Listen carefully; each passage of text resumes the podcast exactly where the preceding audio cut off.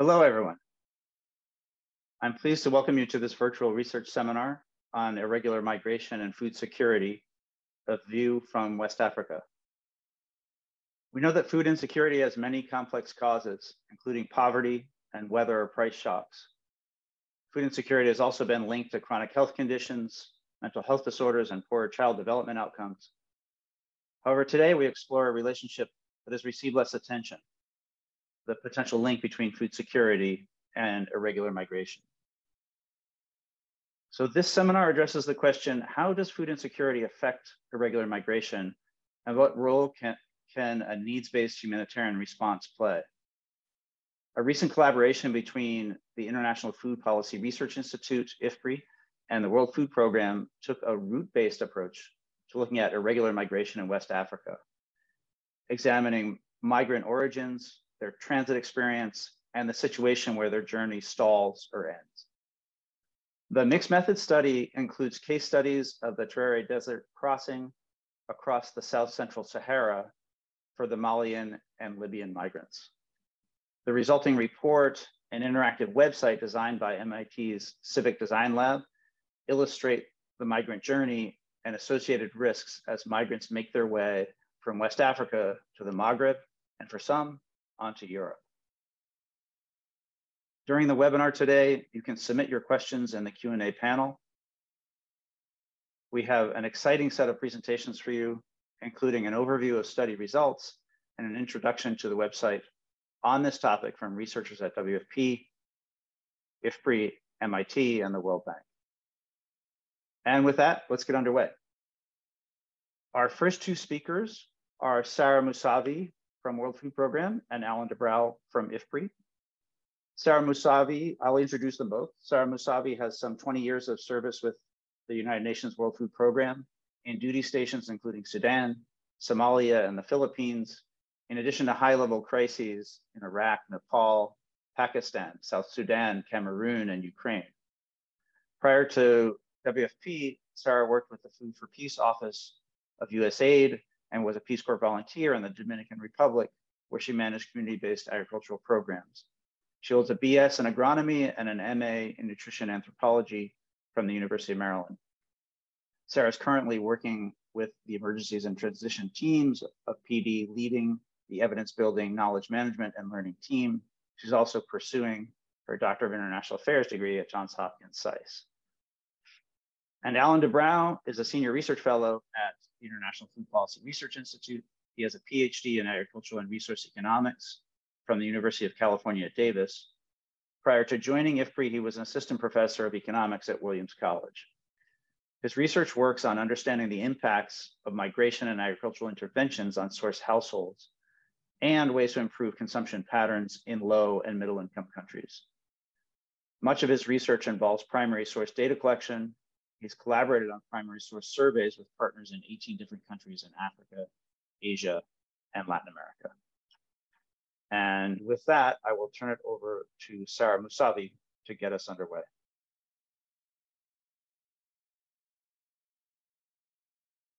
Thank you very much, Daniel, and welcome everyone to this, I think, very interesting um, discussion around irregular migration, looking at the West Africa route. Um, as Dan mentioned, this has been a, a, really incredible collaboration between the World Food Program and IFPRI and MIT including the engagement of other really important partners, um, such as the International Organization for Migration and the Mixed Migration Center, who contributed um, invaluable data to this initiative so that you know we really had the opportunity to uh, undertake a robust analysis and I'm sure Sarah will will speak to her to this gratitude in her intervention as well but if um, these organizations, and I hope you are online, uh, thank you very much. So um, again, this has been a really incredible collaboration. Next slide, please.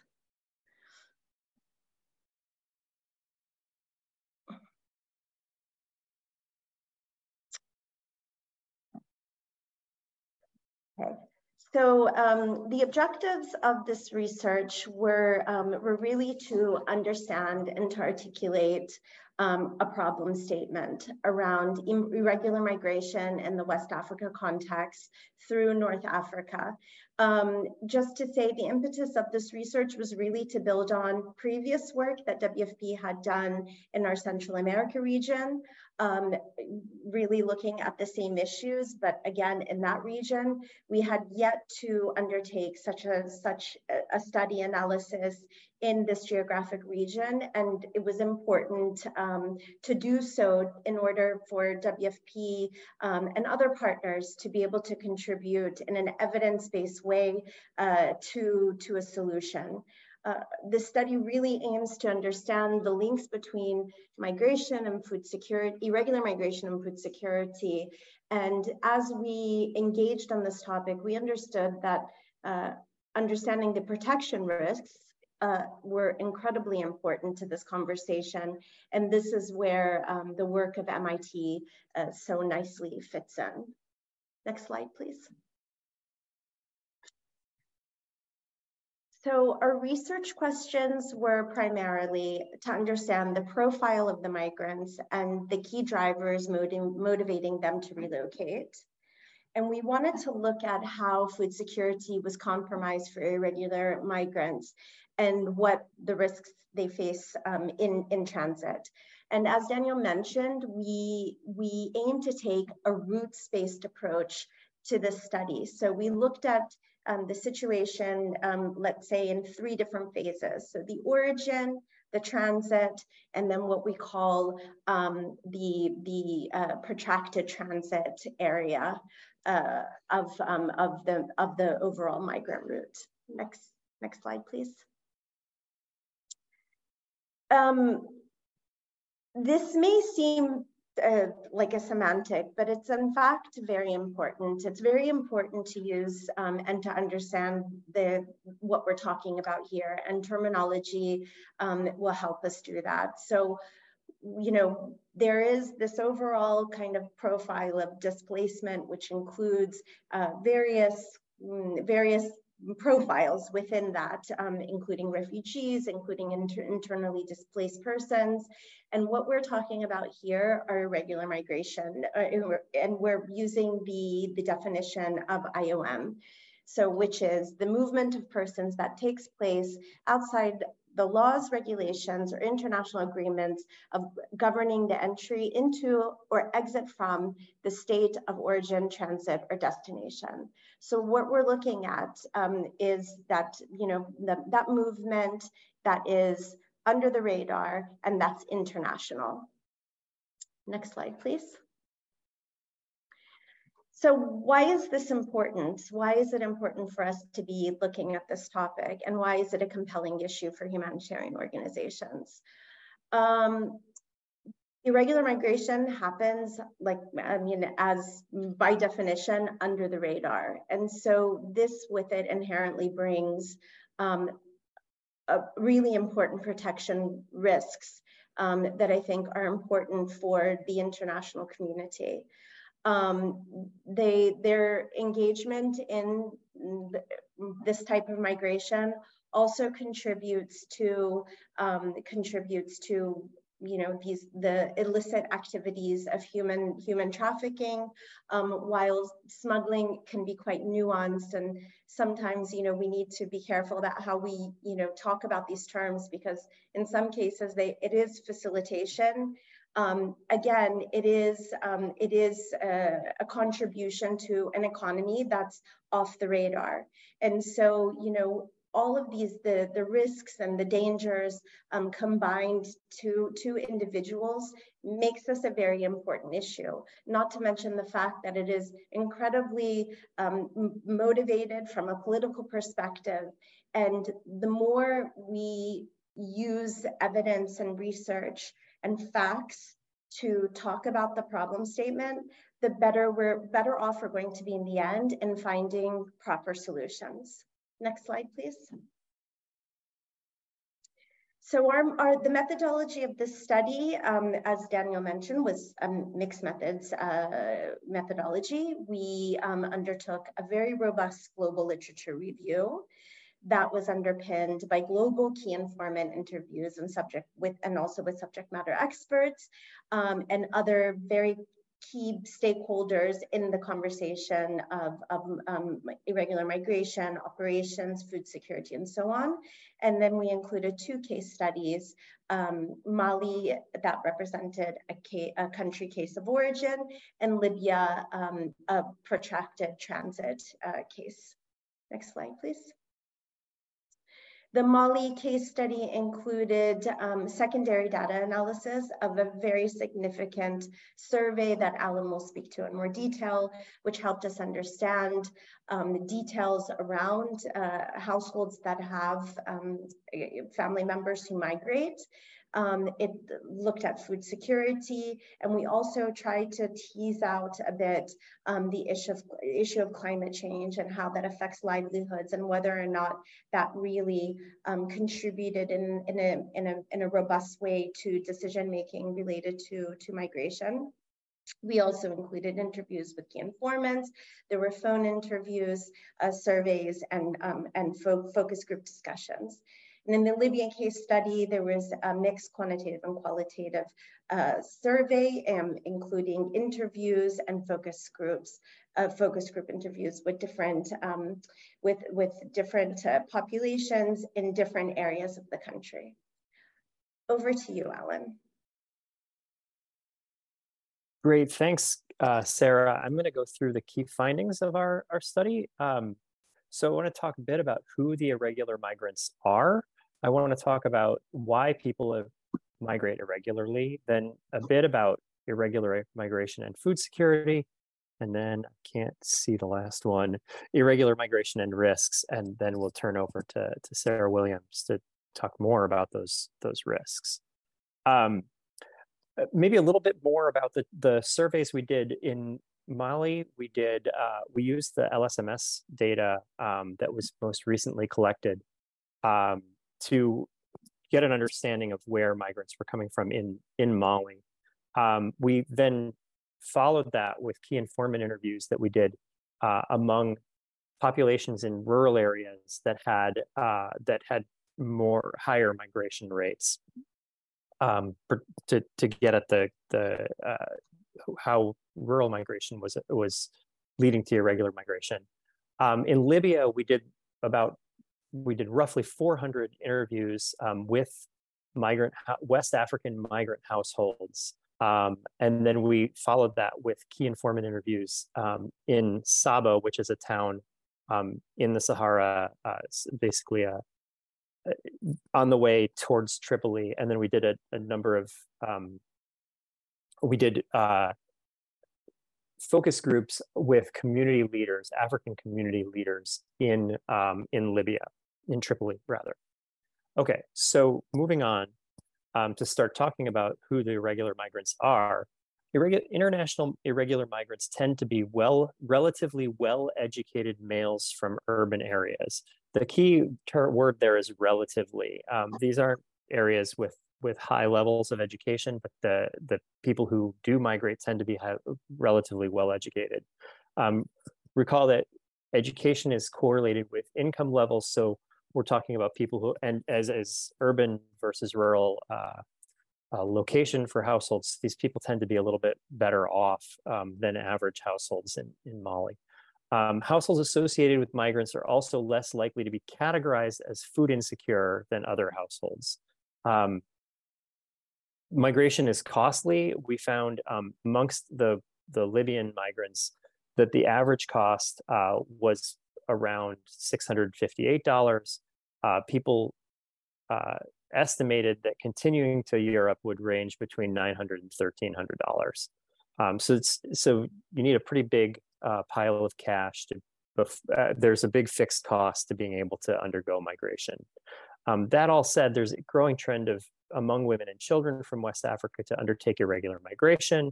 Um, women and girls are, are subject to gender-based violence, exploitation, and, and trafficking. And according to the Gallup World Poll, women appear to be more likely to intend to migrate when food insecure.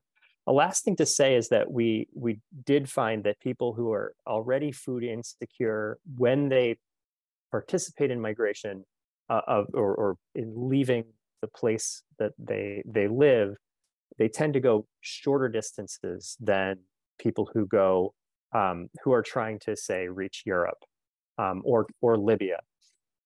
I'll, t- I'll, talk a little bit more about Libya in a, in a moment, but essentially the thing to think about is that when when people are poor, they tend to not try to go extremely long distances.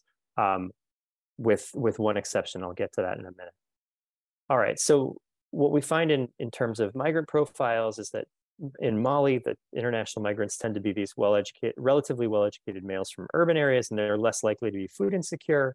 In Libya, we find that the migrants we interviewed also tended to be male or young adults, and about two thirds of them were from urban areas. Okay, so why do why do people migrate, um, or why are the people in in our, our our quantitative survey telling us that they migrate? Well, they're telling us that the the main reasons that they gave were low incomes at home um, or unemployment at home. Um, there, these this accounted for about 90% of the main reasons that people gave for migrating. This is revealed, this, this isn't, you know, uh, necessarily complete. They may have had multiple reasons to migrate, but they they don't tend to, um, you know, mention other factors like political instability or violence or food insecurity as much as they do those income uh, factors, those low income factors. And that's borne out by, by relative wage levels that we see in, in the Libya survey. Um, so most migrants report leaving their homes for economic reasons. Um, and this is actually quite consistent with the literature. UNHCR uh, did a bigger sample, uh, bigger survey uh, a bit earlier in Libya amongst Africans and Asians. Um, migrants from East African countries actually report leaving their countries because of political persecution or conflict or econ- and, and economic distress, which is, gets back to the low income. Um, so we do see a bit of that as well. Um, just to note, Libya is is quite a destination for migrants. Um, West African migrants are are just one group that that we find there. Um, it used to be uh, a much more substantial migrant destination before the fall of the Gaddafi government, um, but yet there the IOM estimates that there are five or six hundred thousand migrants at any given time uh, living in Libya. Uh, most of those are as uh, are irregular. So thinking about the economics literature, we think about four considerations that underlie these migrant decisions uh, that might lead to, to irregular migration. Again, these don't necessarily work in isolation, and each of them can affect the, an individual migrant's choice. So we've already talked about the wage differentials. Um, a second factor is risks of migrating, and there are all sorts of risks that one can imagine um, that that migrants might face um, the risk of finding shelter when you get to your potential destination. You risk um, not being able to find a job when you get to your destination. You risk not knowing what the destination is like. you you know what your home area is like, but you don't know what your what your destination will be like when you get there. Um, you may actually you may perceive what it would would be like, but you don't necessarily know. Um, some of these risks, and, and then when you migrate irregularly, you're facing another set of risks um, related to uh, the fact that you may not uh, have legal status in the place where uh, your place of um, destination or while you're on the journey there. Um, and those that leads to further risks. Um, there are migration costs, as we've discussed a little bit before. Um, some of these are monetary costs. Some of them may be, be psych, psychic costs as well, the, the fact that you are away from your family. Um, and these, these risks and these costs can be mitigated by social networks. Um, some of my earliest research showed, for instance, that internal migrants in China um, are at, by the even by the turn of the century, internal migrants in China almost half of them already had a, a family member in the destination that they chose. So they're really linking to their social networks. Uh, the rest of them, most of the rest of them had somebody from the village that they knew in their destination of choice. So migrants often build use those social networks to reduce the costs and uh, mitigate the risks of, of migration.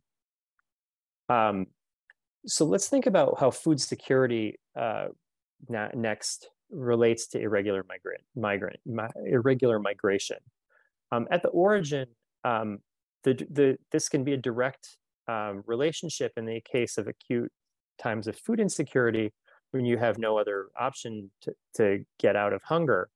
Um, as I said before, uh, our research shows that, that that type of migration tends to go shorter distances. It may cross international borders, but it tends to be a, a shorter distance type of migration um, when you have that acute uh, food insecurity. The, the, the exception, if you think about the, the determinants again, might be if you have social networks at, in longer distance uh, locations, um, which kind of, kind of explains what we see with um, acute problems in Central America uh, and uh, links to the United States because there are big Central American populations in the United States.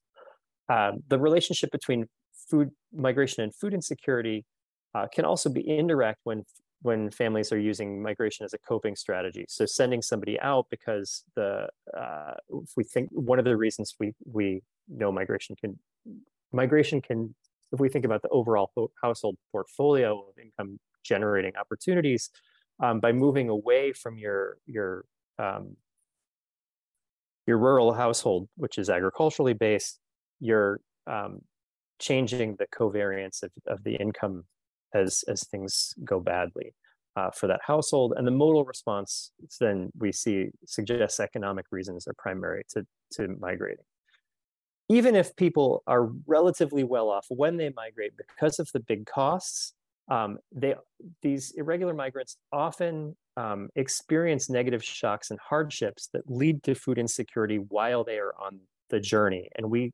collected a lot of stories about those hardships, and I'm going to share some of those with you in a moment. So irregular migrants in transit may need food assistance actually on their journeys if if they go wrong or badly.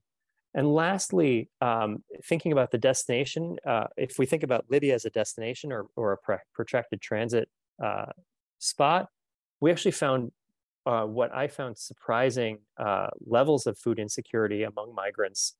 Um, and they were worse in Sabha, which is sort of on the way uh, towards the coast rather than in, in Tripoli. 37% of respondents overall suggested they were worried about having enough food to eat uh, and 27%, so almost a, more than a quarter of respondents stated that there were times when they had no food to eat. Um, that said, remittances have a have a positive uh, effect on food security. Studies show that that there's a significant positive relationship between remittance flows, um, so back to uh, the the host country, uh, the source countries, um, and in sub-Saharan Africa, households that report receiving higher remittance flows are less likely to be food insecure.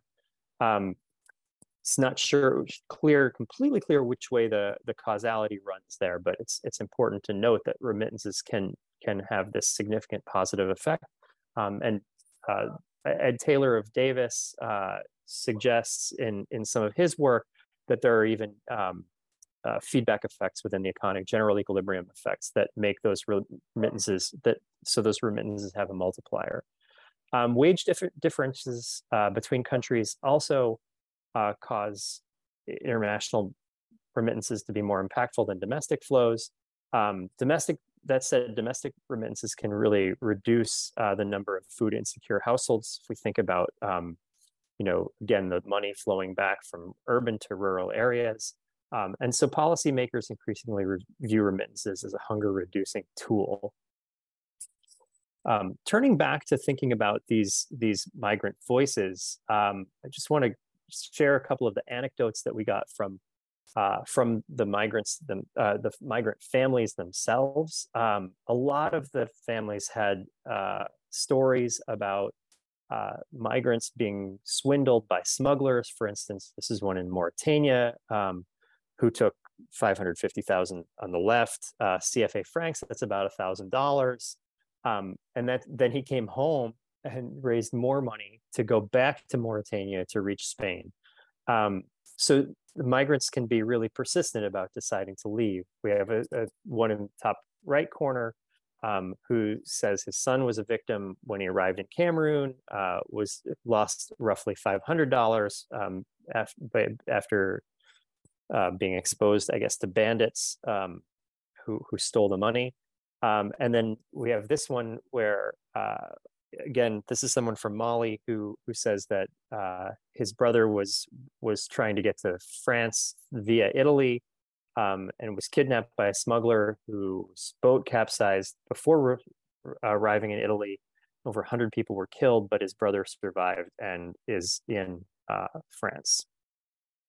Um, even at the destination, um, because of the lack of, of status, uh, then migrants can also um, really experience uh, they, they can still experience hardships um, because they don't have that that legal status to, to be there. So here's one where in Equatorial Guinea, my son was arrested by police who took him in front of his bedroom to turn back and he lost everything because he couldn't pick up his things. that He suggests couldn't have happened if he was in good standing.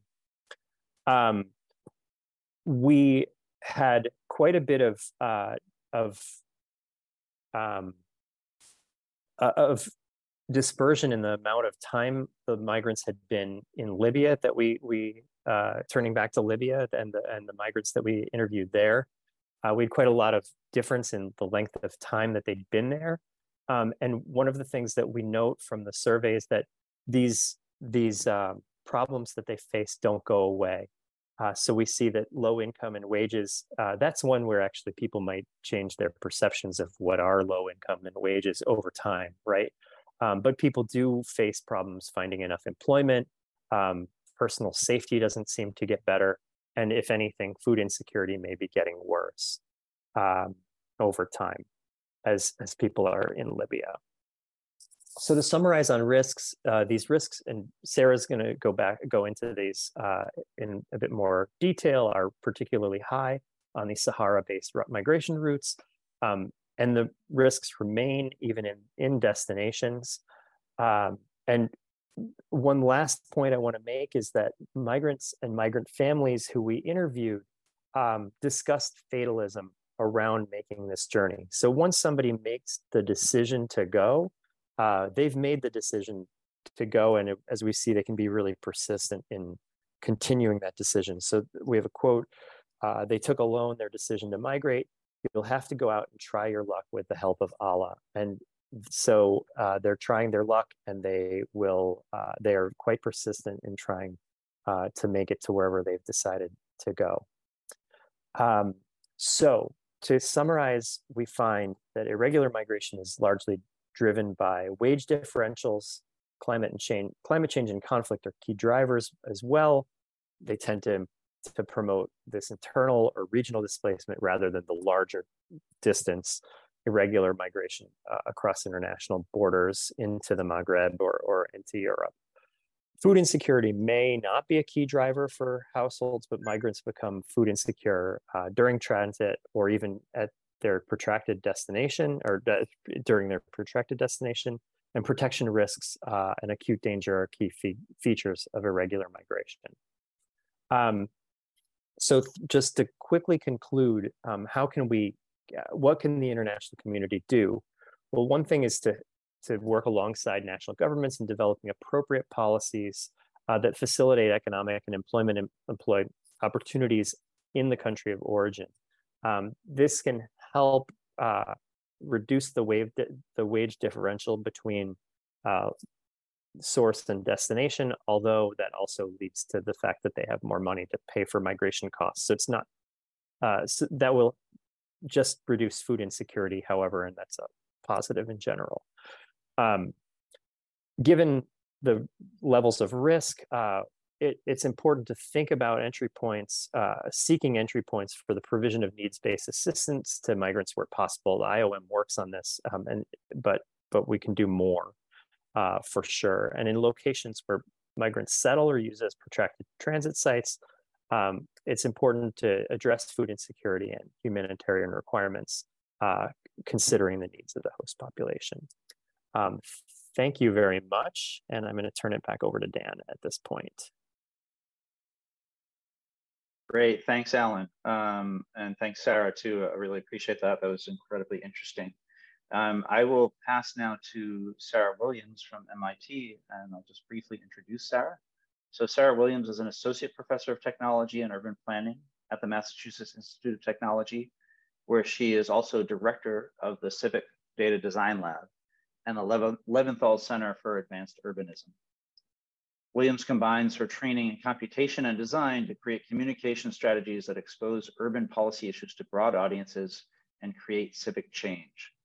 Her design work has been widely exhibited, including work in the Guggenheim, the Museum of Modern Art, Venice Biennale, Biennale sorry, and the Cooper Hewitt Museum. And Sarah, now over to you. Thank you. Great, thanks so much. Um, I will share my screen.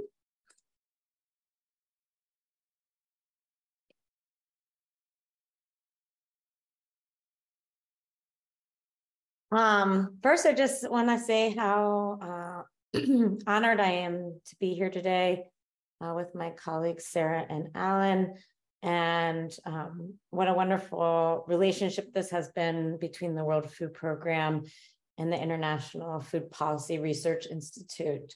I also was just want to recognize that um, for this project, IOM and the Mixed Migration Center also shared data with us that made uh, this website possible. So I want to thank them. Um, this project um, is out of the Civic Data Design Lab, and we have many staff members that are involved um, in producing it. But most importantly, Ashley Louie, who is the, the project manager. Um, so, you know, we just saw um, incredible findings uh, from the report. Um, and when we worked with the World Food Program and IFPRI, we wanted to think about how to really make the report come alive. And so we decided to create Migrants on the Move, which is an interactive experience to understand the pathways migrants take and the extreme vulnerabilities and risks they face along the way. Um, one of the things that we wanted this website to do is allow you to understand those risks, but um, also allow you to feel a certain type of empathy for the migrant experience. Um, and let me walk you uh, through that website now. so, thousands of migrants risk their lives each year to travel from West Africa primarily motivated by wage differentials and the search of better economic opportunities. Although political instability, conflict, and climate change are also contributing factors. The lack of legal and regular pathways for migration often leads to dangerous and deadly journeys across the Sahara Desert and Mediterranean seas, and ultimately thousands perish in their pursuit for a better life. Of the estimated 621,000 immigrants in Libya in 2022, over 40% have origins in West Africa. Building upon data collected by IFPRI, of the 347 migrant responses in Tripoli and Sabha from June to July 2021, this map visualizes the countries where West African migrants originated from. As we just heard, questions in this survey included um, information about place of origin, journey to Libya, their intentions on moving, current economic conditions, and food security status. Um, and the top countries in which um, were surveyed um, were Niger, Chad, Nigeria, Mali, and Ghana. And you can see them, uh, the locations mapped here. So irregular migration is risky, and this website features data analysis of risks that migrants face while traveling from West Africa to Libya, and further communicates the report findings. Um, looking at food security along the way. So we mapped migration routes from West Africa to Libya using the data collected um, by the International Organization of Migration Displacement Tracking Matrix Flow Monitoring Survey data. This data set contained origin and intended destination locations of 26,000 migrants traveling in West Africa between July 2020 and June 2022. And you can see those routes here on the map. Um, so these are the dark brown routes um, that are appearing on the map here. To ex further explore how risks vary along this journey, we selected one of those routes to illustrate, um, and that's this route you see here. Um, and what you are seeing in terms of the color is the risk level along that route. These risk levels uh, vary um, depending on different conditions. And so migrants traveling in North Africa often resort to illicit means of traveling with smugglers for protection um, or to help who often uh, choose more remote areas for crossing through treacherous terrain. So what we decided to do um, is look at these different risk levels, uh, combine them and create an index, which you saw um, on that previous uh, route or transect. So we looked at reported violence. That reported violence came from the 4MI data set of migrants reported violence and abuses collected by the Mixed Migration Council. We looked at conflict events, um, and this came from Armed Conflict Location Event Data, or ACLED, um, and the total number of incidents reported per location normalized by local population. We looked at foods insecurity levels. Um, and this was taken from Integrated Food Security Phase Classification or IPC and Cadre Harmonized or CH data on regional food security in 2021. Uh, the IPC classification system distinguishes acute food insecurity across five uh, severity phases. Um, then we looked at the issue of reliance on smugglers. Um, so, irregular migrants rely on smugglers while traveling uh, through areas that restrict freedom of movement, approaching border crossings, and traveling through areas perceived need for protection. Um, and risk values were assigned based on research on external reporting to address areas along the route where migrants are most likely uh, to rely on smugglers. So where they really need the help or assistance of a smuggler or, really rely on that. Then we looked at remoteness. Um, remoteness data serves as a proxy for the lack of access to water, food, and healthcare. Um, and so as you get further from urban areas, you're more, more vulnerable. And then we looked at heat exposure. Many migrants encounter dehydration, exposure to extreme heat, and this data set shows the average of daily maximum temperatures um, uh, from satellite imagery to create that data set. So um, just to kind of take a, a, quick peek at the data um, that we were working with, we, again, we looked at reported violence, conflict areas, food insecurity, reliance on smugglers, remoteness, and then heat exposure. And we combined these layers together and then pulled them across on one transect or one route, as I mentioned uh, before. So, um, you know, risks, uh, users can explore the map to see how migration risks vary at different places along their journey. And migration risk is prevalent throughout the journey, um, but the risk level is visualized at a relative scale, indicating higher and lower levels of migration risk. And you can see here um, that on the map. The migration uh, journey narrative is broken up into chapters um, that help the viewer step into the shoes of the migrant who is making their journey. So let's uh, begin that journey.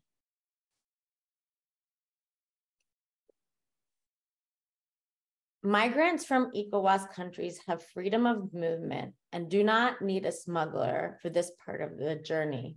However, um, some migrants are unclear about that visa movement and do uh, wind up um, relying on a smuggler at this area. And so here we're looking at the beginning of the journey and the risks associated with it.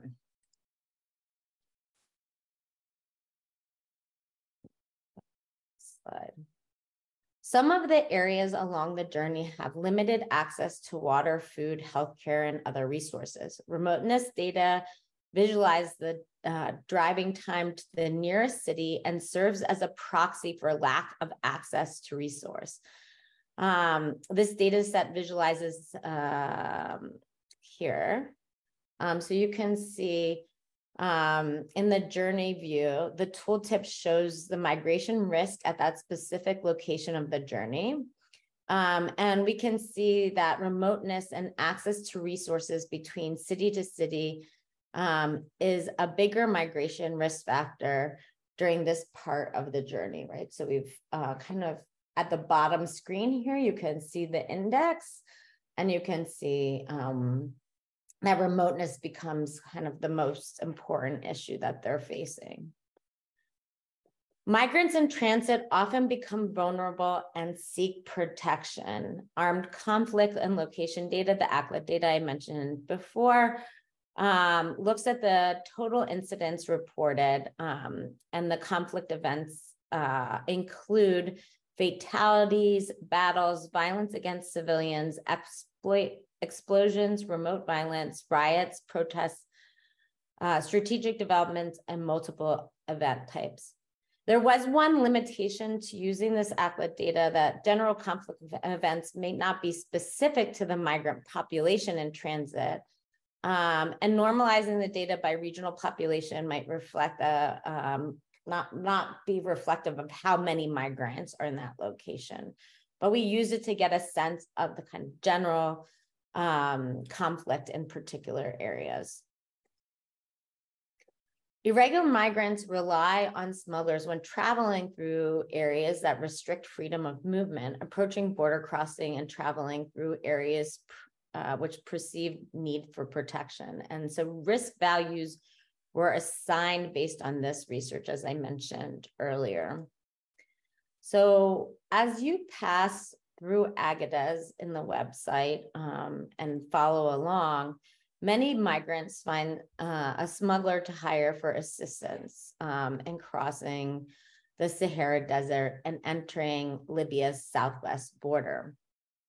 Users can expand the visualization to explore the data further. Um, we can see that 16,000 migrants pass through Agadez and the reliance on a smuggle, smuggler risks dramatically increases in this part of the route.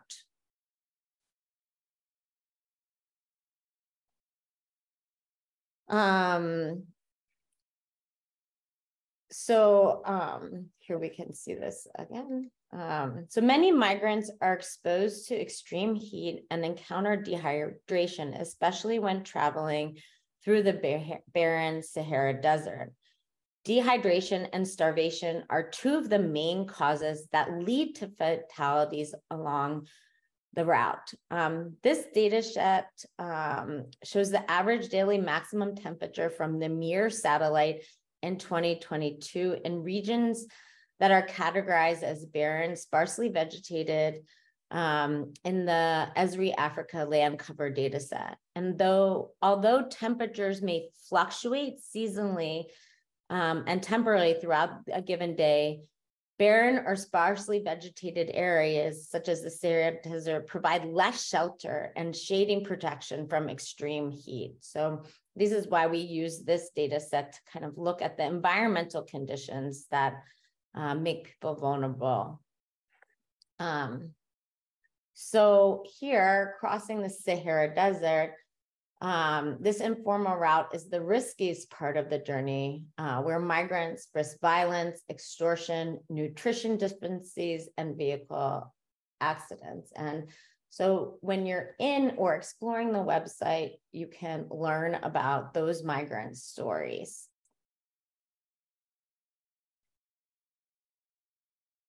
Um, when migrants enter Libya, they faced heightened risks, including extortion from smugglers, um, the risks to their personal safety, uh, and um, although uh, traveling with a smuggler can be helpful with transportation or provide protection, it also adds risk to personal safety. Migrants who travel with smugglers are also at a higher risk of extortion with limited avenues to seek protection.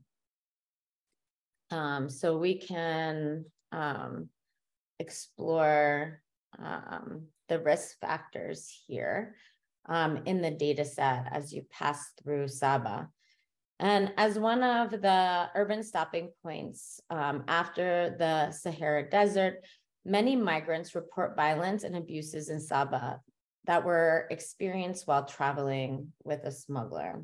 Um, so here you can see um, as you're in Sabha, um, you can explore the data set in the website. You can see how many migrants are here, their exposure um, to heat um, and um, other risk factors.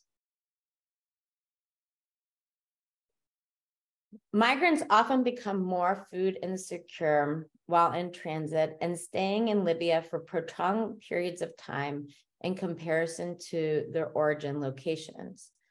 Um, the Integrated Food Security um, or IPC and Cadre harmonized data on regional food insecurity in 2021 uh, was used to understand um, these food insecurity along the route. So um, as you reach Tripoli, um, West African migrants spend an average of $658. Um, and some, some migrants who attempt to cross the Mediterranean Sea to Europe may spend an average of close to um, uh, 12,000 uh, euros. Um, so while some migrants attempt to reach Europe, many migrants plan to stay in Libya for the long term. Long-term stays in Libya impacts a migrant's vulnerability and increases exposure to risk. And while economic opportunities may provide and improve uh, migrants in Libya, migrants continue to struggle with poor living conditions, food insecurity, and personal safety. The website also features, whoops, um, let me just go back also features um, photographs of migrants during different stages of the journey. So when you're in that data view, you can also uh, view some of the migrants' experience uh, firsthand. Um, ultimately, migration is risky, and we hope you um, can explore the risks of West African migrants further going to migrants move.migration.mit.edu and hear their stories. Thank you very much. And um, with that, I hope you guys spend time exploring the website and exploring the risks that migrants face along the way.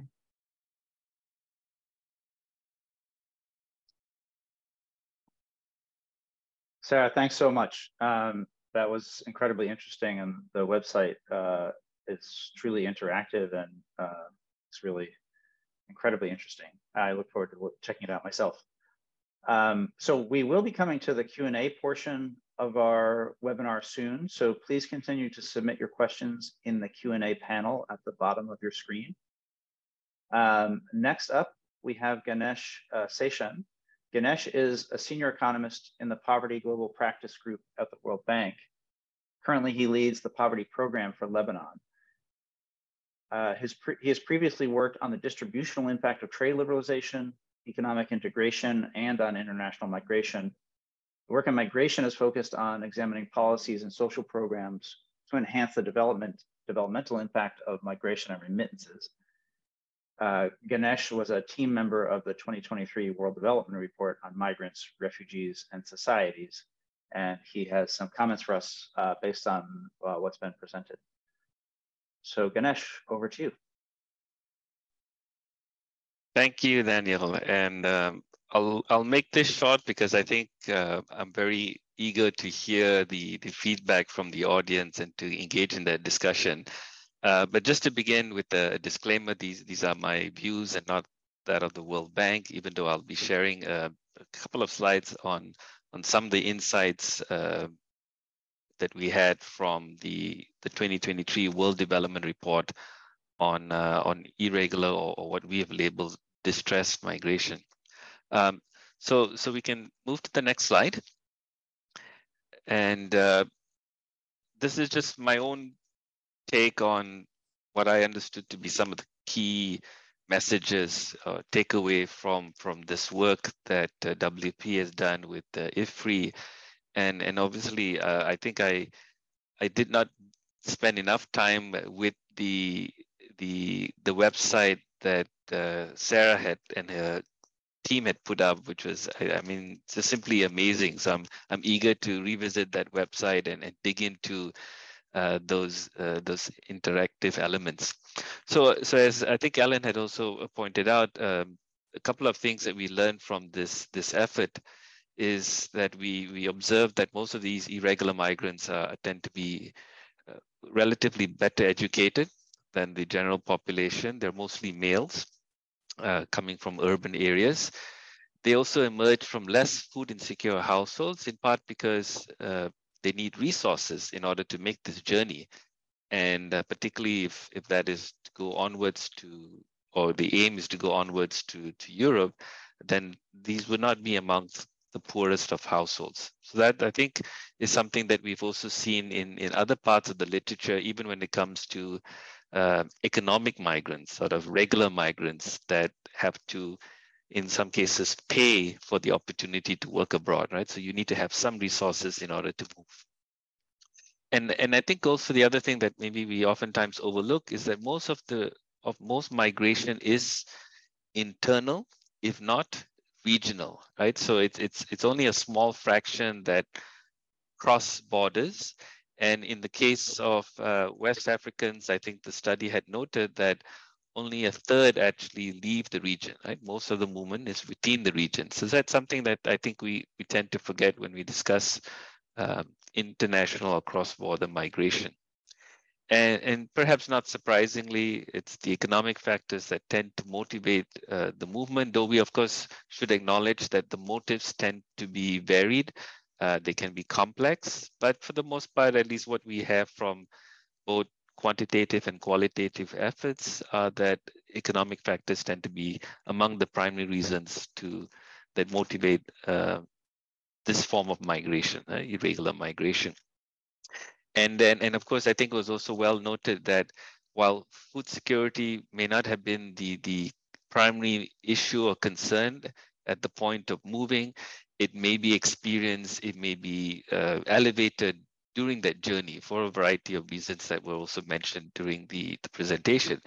And I, I, think it's also telling to see that there's a range of um, measures or at least indications that food security appeared to be high, uh, particularly in the in the in the Libyan context, right? So ranging from 20% of the respondents who went without food for a whole day to you know 37% that were you know consistently worried about not having enough food. So food security does seem to be a concern, and I'll come back more to this um, in the in the subsequent slide. And finally, we see a bunch of recommendations, and, and clearly this is where there's of course more room for for iteration, more room for deliberation.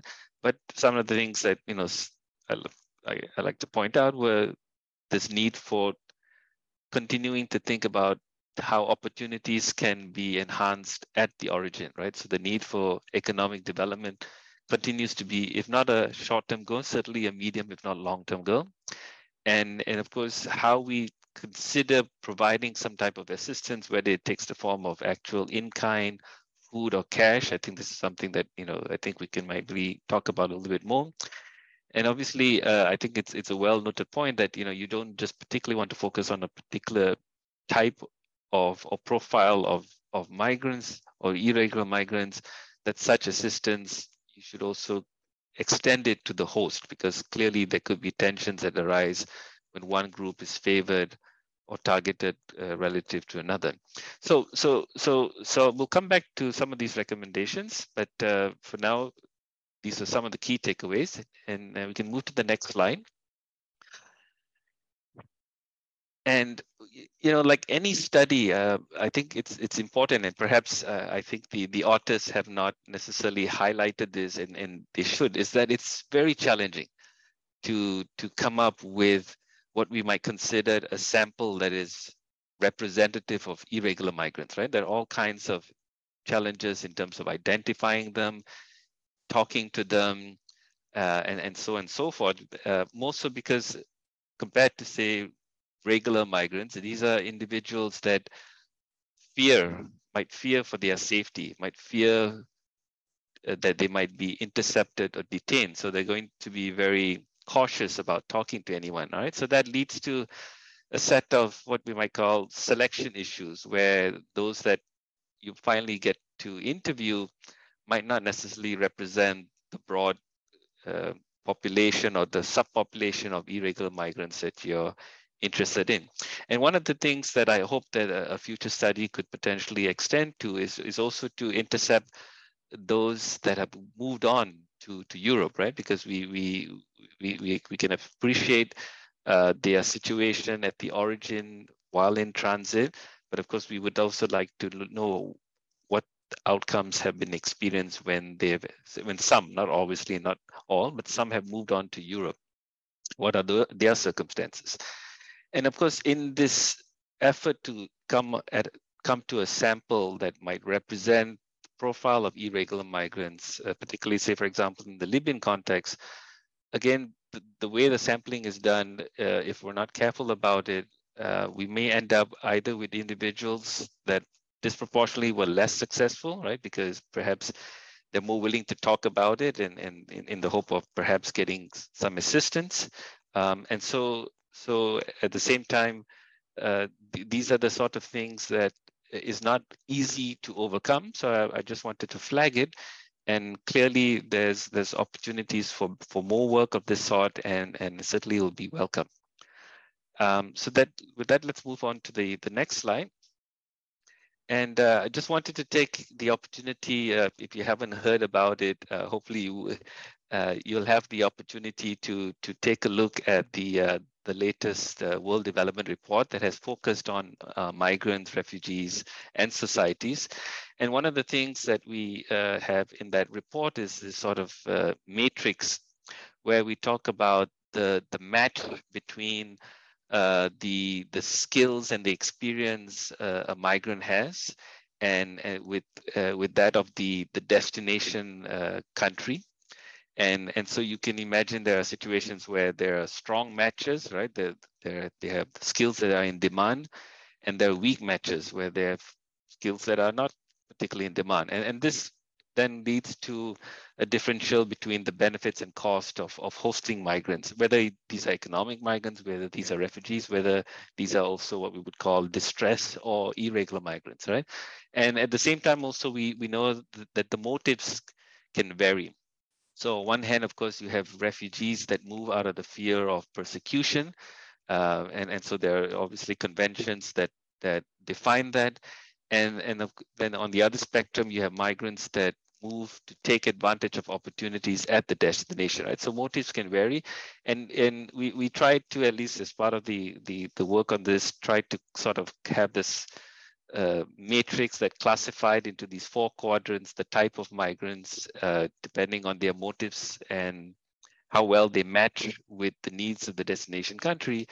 And here is where, uh, in particular, irregular migrants, or again, what we use, the term that we've used are distressed migrants. You can see them in this sort of the bottom uh, left corner.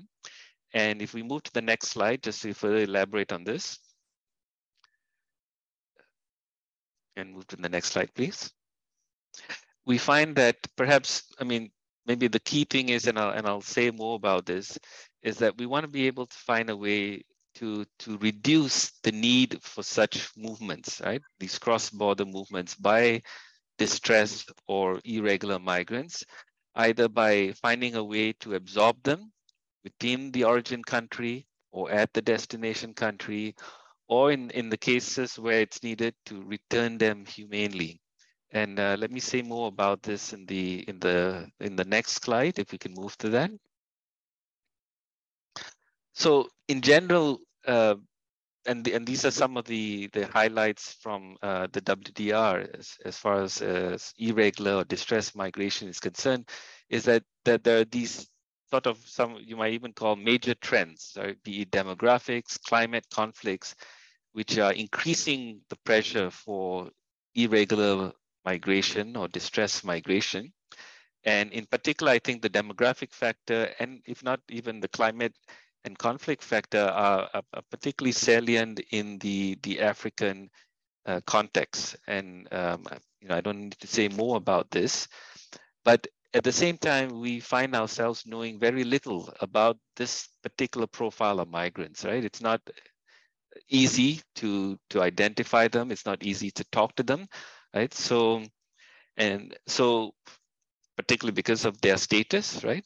And, and, but we do know that it they tend to respond quite rapidly to enforcement, right? The numbers, the flows tend to respond quite rapidly to sort of uh, strengthen enforcement. And we see that in even in, in this part of the world, uh, in flows between South in uh, Latin America to North America. And we know, of course, uh, that they often tend to be managed by criminal elements. Uh, we talk about the smuggling, uh, and and and what it does uh, and and the risk that it creates, right? So so we, we we understand this, but there's still a lot that we don't know. But one thing's for sure that that these type of movements tend to in, in endanger the type of legal entry channels that many have been advocating for. And so we have to be mindful that if these flows are not managed, uh, they can also compromise what many have been trying to, to, to promote, which are more proper channels, regular channels of entry for those that are seeking uh, economic opportunities abroad. And so while development and economic development, particularly in the origin countries, provide the long-term solutions for absorbing a group of these prospective migrants, it is indeed the case that in the short or medium term, we do need to find ways to expand those legal entries, right? Um, we do need to think about potentially complementary protections that can aid these individuals. Uh, and for some, the need for humane return might be one of the options that we would have to entertain, as well as, uh, not surprisingly, given the cross-border nature of this, the need for further regional cooperation. And if we can move to the next slide, I think this is where the, these last three elements, I think, are the sort of the entry points for where some type of assistance, some type of humanitarian aid uh, can can play a role. And uh, if we can move to the next slide, um, I have no clear answers to what the form of aid should look like, but I was tempted to put up some questions about, you know, whether it should be in kind, actual food, should it be cash or board, Right? There are certain implications for uh, the form it takes and, and how it might potentially affect incentives to move. Should it be targeted, right? Should it be focused only on those that are planning to return home, those that are in detention, or should it be more broadly applicable to anyone who is in need, whether it's the host or not? Should it be conditional, right? So again, in this case, saying that you would only receive it if if you fulfill certain objectives. For example, if you return back to your origin country, right? And of course, there, there are more practical considerations as to you know how much or how often should it be distributed. All of this, of course, is not something that we're going to be able to solve today, but uh, you know certainly things that have to be taken into account. Um, if we can move to the next slide, please. And so, so I, I sort of leave with this this question, uh, and maybe it's a very broad question, but you know, do we think that there is a risk uh, that this type of assistance may, in fact, induce or facilitate more irregular migration. And, and perhaps so, right? Perhaps so. And, and this is not a question that we can answer so easily without further effort. But I think one of the underlying principles that should govern any approach to, to migration, and something that we've emphasized in the even the World Development Report, is that human dignity needs to be recognized. It needs to be helped upheld, uh, no matter who or where one is. Right. So that that should be, I think, one of the underlying principles that govern how we might find ways to support these individuals, uh, no matter what their status is. And I think it also is, it's also helpful to to bring up this debate that has been, I hope has tapered off, but it's still perhaps lively in some circles as to the relationship between development and migration.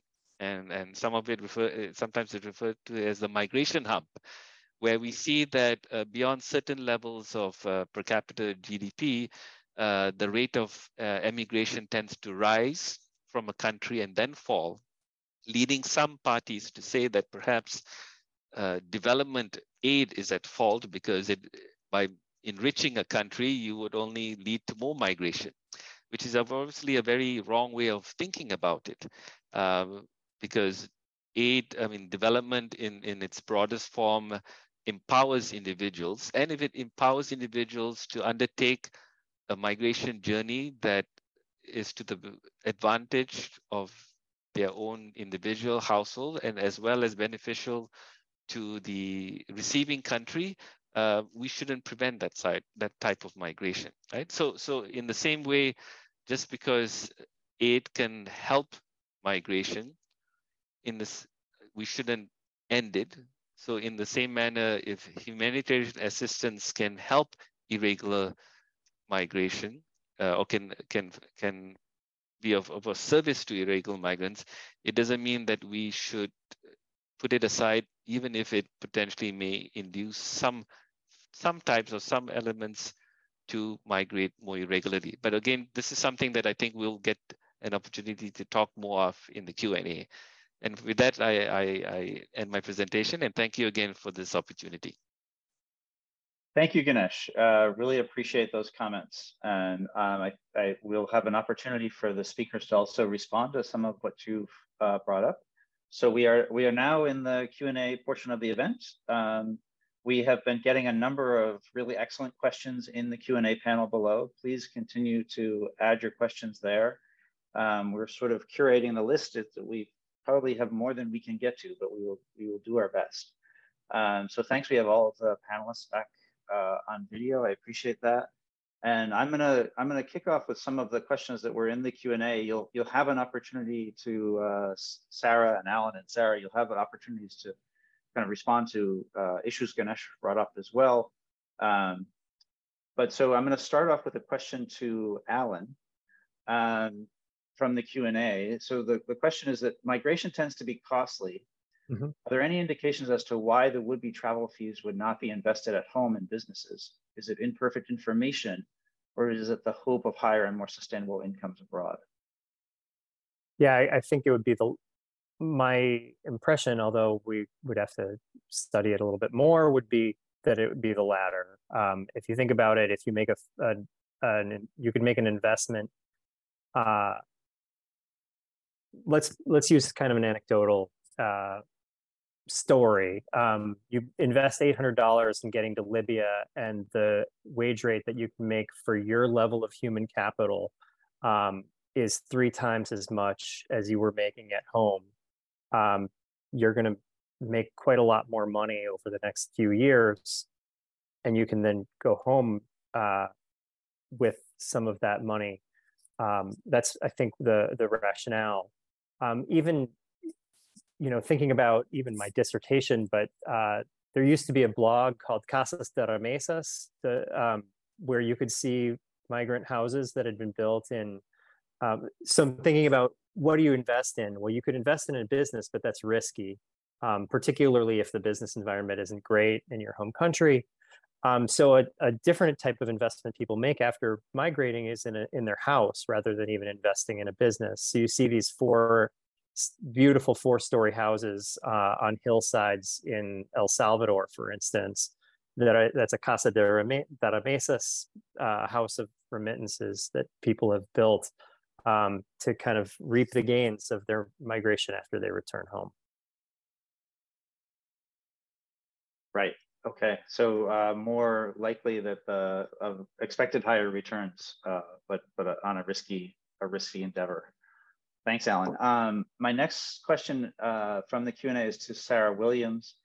Um, there were actually a couple of questions related to kind of the use of the IPC classifications um, in your data. So, so one was worded like this. So curious how you squared IPC classifications, which are traditionally by region, um, using a convergence of evidence approach with the local population with the experiences of migrants in transit. And so I think the question there is in part that it's the IPC classifications are not specific to migrants, but also it they themselves are kind of uh, doing a convergence of evidence approach. And so kind of how does how did how did you use the IPC classifications in your approach and, and factor these issues?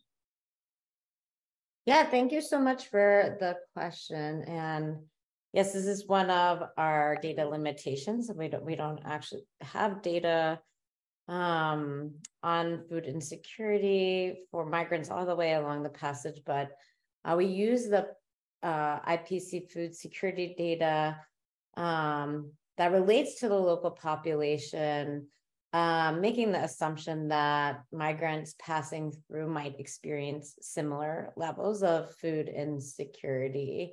Um, but I think more importantly, that data is a proxy for added stressors migrants face at those local areas, right? So if you think about the transect and the risk along the transect, what we're saying is, you know, if local populations are experiencing food insecurities, most likely those risks are going to be felt uh, more so um, by the migrants that are there um, themselves. Um, and so a way to kind of estimate that risk. Great. Okay. Thank, thanks, Sarah. And um, now I have a, a question for Sarah Moussavi. Um, it, it's sort of a, it comes in a couple of parts, Sarah. So um, the question from the the Q&A panel was that very pleased to see that cash transfers have explicitly been outlined as an option for stuck migrants, if you will. Um, did you look at the feasibility of the modality in other parts of the route um, where they are in transit or where markets are accessible? So, and to kind of expand on that, I wonder if you could take spend a minute on modalities because we have a couple of questions on that. Um, I myself wondered how World Food Program prioritizes both the, the modality used, but then also the resources given the various kind of sources or, or push factors for migration. Um, so yeah, uh, I'll kind of leave it there, but I might follow up with you on that. Okay. Yeah, thank you very much. Um, we didn't explicitly look at the feasibility of one transfer modality over another um, vis-a-vis the different, you know, the different phases of the of the route.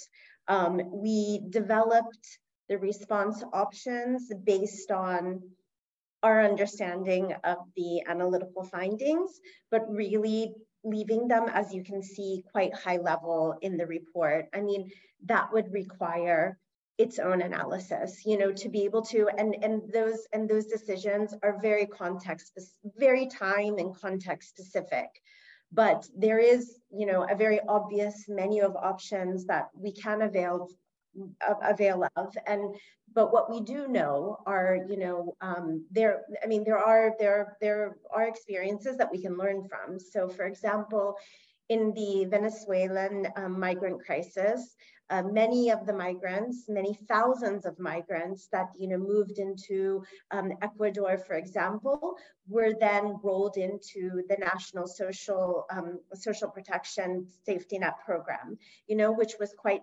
quite successful. It protected that you know the migrant population, you know, in the same way that it protected the national population. Um, we we know, I mean, but in, in the context of, of moving along the Sahara, um, the Saharan desert and, and providing, you know, either in-kind or um, cash assistance, I mean, this will take definitely, um, you know, further kind of inquiry and analysis and understanding. I mean, these are uh, very important operational decisions that have to be taken, really looking at all of the factors on the spot. But yeah, I mean, it, I think the question, the bigger question that we aim to answer is that if you do, if you, and this is where I think the last point of your of your question comes in, the political pushback and, and all of this. I mean, this is where we're trying to move away from the politics and move towards um, an evidence-based discussion. So, you know, we are um, we are bound by humanitarian principles, and one of those humanitarian principles obliges us to respond based on need. So, if there's um, uh, if there is um, need that is you know that has been um, that you know has been brought to our attention, then you know I think that's where we want to take this conversation. And that's what we wanted to do with this study to say that if humanitarian needs exist, I think that we have an obligation to deliver on that. And I think that, you know, this is also a very interesting point that we all, you know, all of us that are engaged in this community and on this topic need to deliberate on, you know, linking also to Ganesh's point on is that a pool, you know, pull factor?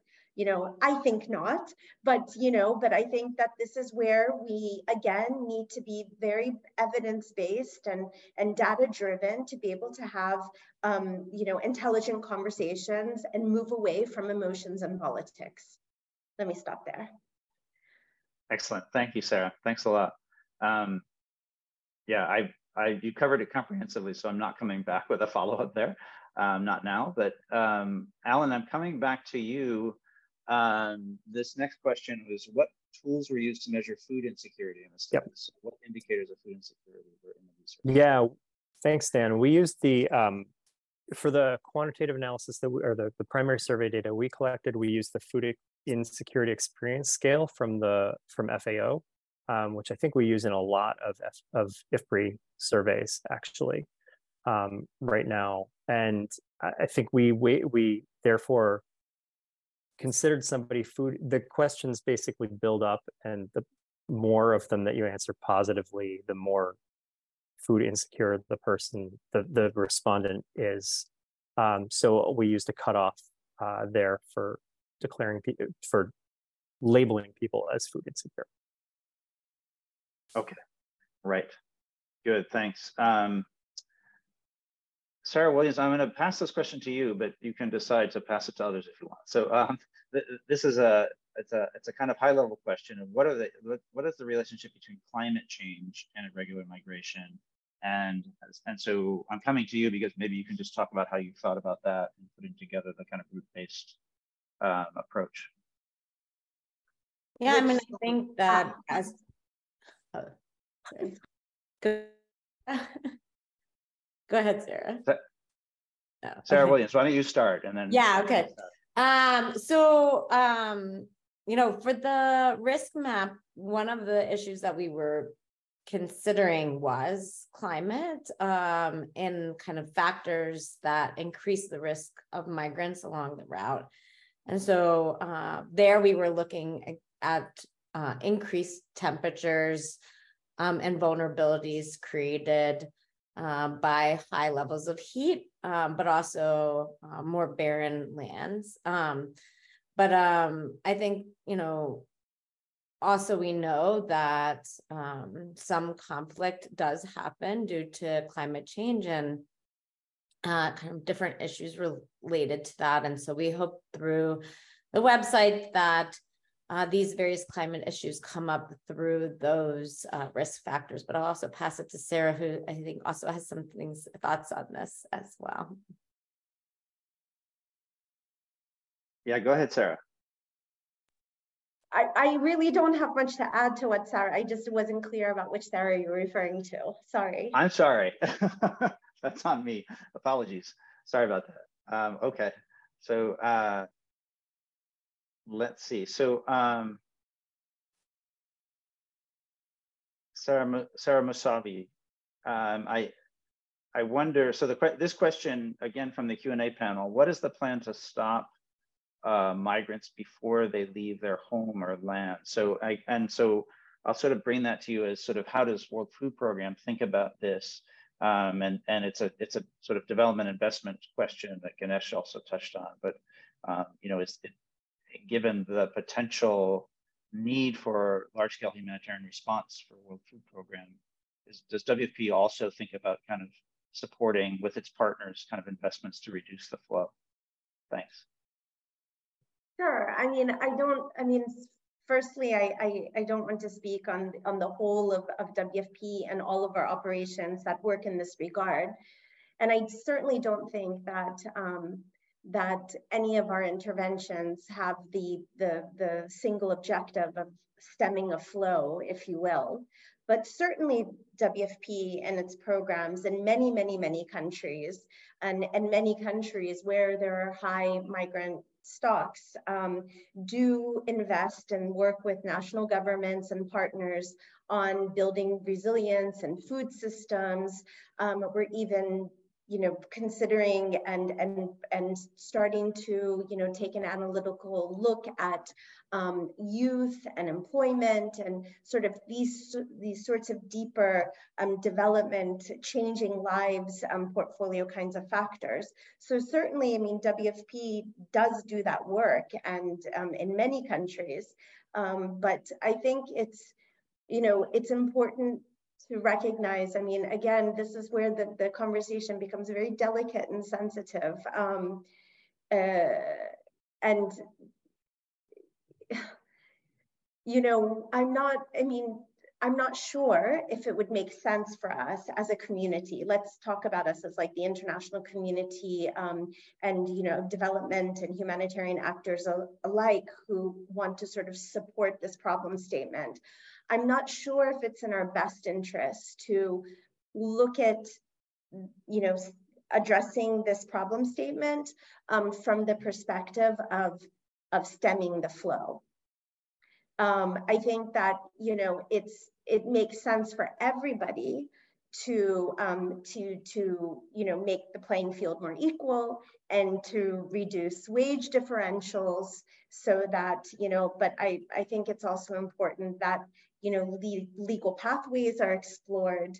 Um, and we know very clearly that if we look at, you know, food security objectives in particular, I mean, remittances um, trump ODA in many countries when it comes to that regard. Um, so I think uh, this is a much bigger conversation that we need to have, but, um, but let me stop there.